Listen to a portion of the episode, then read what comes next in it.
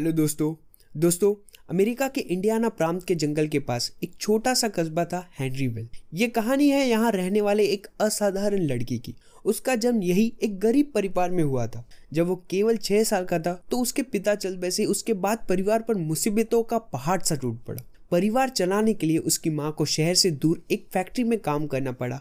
माँ को घर के लिए समय नहीं मिलता था, इसलिए इस छह वर्ष के लड़के को ही घर में सबसे बड़ा होने के नाते अपने भाई बहनों के लिए खाना बनाना पड़ता था और उनकी देखरेख भी करनी पड़ती। उसके इन छोटे कंधों पर बड़ी बड़ी जिम्मेदारियाँ आ गई थी। इसी के चलते उसने मात्र 10 साल की उम्र में काम करना शुरू कर दिया। छठवीं क्लास में ही उसने पढ़ाई छोड़कर इधर उधर टांगों की पेंटिंग का काम शुरू किया। जब वहाँ से भी पैसों की पूर्ति ना हो सकी तो 16 साल की उम्र में फर्जी कागज़ बनाकर आर्मी में भर्ती हो गया। इसके बाद 19 साल की उम्र में वो एक बेटी के पिता बन गए। एक साल बाद आर्मी से छुट्टी पाकर उसे ट्रेनों में कंडक्टर का काम मिल गया। साथ में इस लड़के ने पास की ही एक यूनिवर्सिटी में कानून की पढ़ाई भी शुरू कर दी। वकालत शुरू ही कर रहा था कि वहाँ एक लड़ाई के चक्कर में उसे वो शहर छोड़कर जाना पड़ा, जिससे उसकी पढ़ाई भी छूट गई। अब उसके पास ना तो कोई काम था और ना कोई पढ़ाई की डिग्री। इसी गरीबी और तंगी के कारण उसकी पत्नी अपनी बेटी के साथ उसे छोड़कर चली गई। अब वो पूरी तरह से टूट चुका था। पैसों की तंगी के कारण वो इधर उधर भटकने लगा, जहाँ फिर उसे एक इंश्योरेंस कंपनी में नौकरी मिल गई। लेकिन कुछ समय बाद वहाँ के बॉस से कुछ अनबन होने के कारण वहाँ से भी नौकरी से निकाल दिया गया। फिर कुछ साल बाद अलग अलग जगह काम करके सीखने के बाद उसने एक फेरी बोट कंपनी शुरू की और यहाँ उसका काम चलने लगा, कमाई भी अच्छी होने लगी। फिर एक दिन इन्हें आइडिया आया केमिकल बल्ब और लैम्प बेचने का। तो उसने अपना फेरी बोट का बिज़नेस बेचकर एक छोटी सी फैक्ट्री शुरू की। लेकिन ये फैक्ट्री ज़्यादा दिन नहीं चल सकी, क्योंकि दूसरी फैक्ट्री उससे अच्छे और सस्ते बल्ब बना रही थी।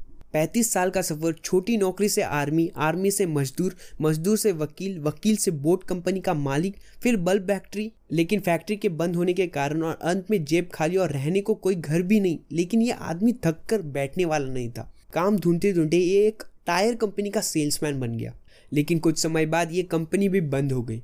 किस्मत मानो इस आदमी से रूट सी गई थी। उम्र अब चालीस की हो गई थी। फिर एक दिन इनकी मुलाकात एक ऑयल कंपनी के जीएम से हुई, जो इस आदमी की मेहनत और लगन से प्रभावित हो गया और उसे एक पेट्रोल पंप पर काम पर रख लिया। बदले में उसे पेट्रोल की सेल का कुछ परसेंट कंपनी को देना था। पेट्रोल बेचने के साथ ही वो यात्रियों के लिए नाश्ता भी रखने लगे। इसमें से उनकी एक डिश फ़ेमस होने लगी और यात्री उन्हें जानने लगे।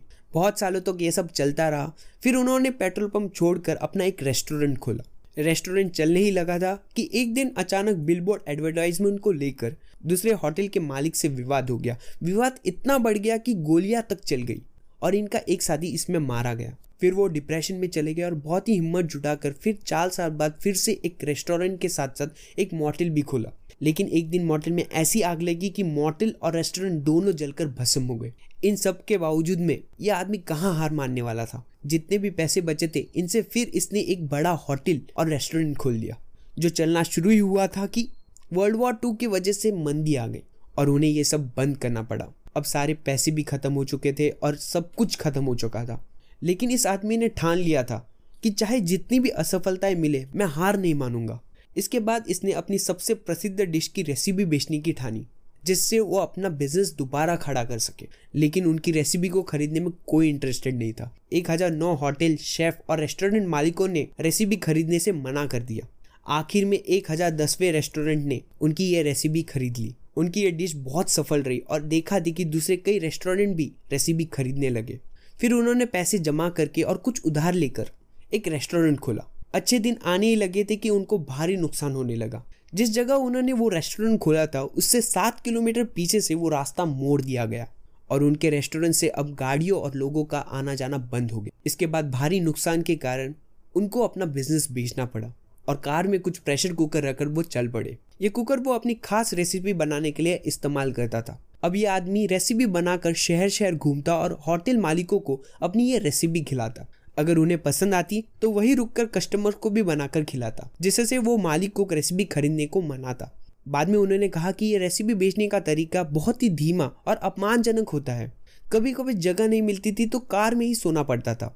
अगले छह साल वो दूसरे रेस्टोरेंट मालिकों से मिलते रहे और पचहत्तर साल की उम्र में कर्नल सैंडर्स का ये पसंदीदा काम चल पड़ा। के यानी केंट की फ्राइड चिकन जिसको हम सब अच्छी तरह से जानते हैं। यह एक पहली फ़ूड चेन थी जिसने विदेशों में भी अपनी ब्रांचेस खोली। 1960 के अंत तक वे यूके मैक्सिको जमाइका में फैल चुके थे। कर्नल अपनी कंपनी के ब्रांड एम्बेसडर थे। वे 60 साल की उम्र में देश और शहर घूमकर कस्टमर्स से मिलते। 90 साल की उम्र में कर्नल का देहांत हो गया।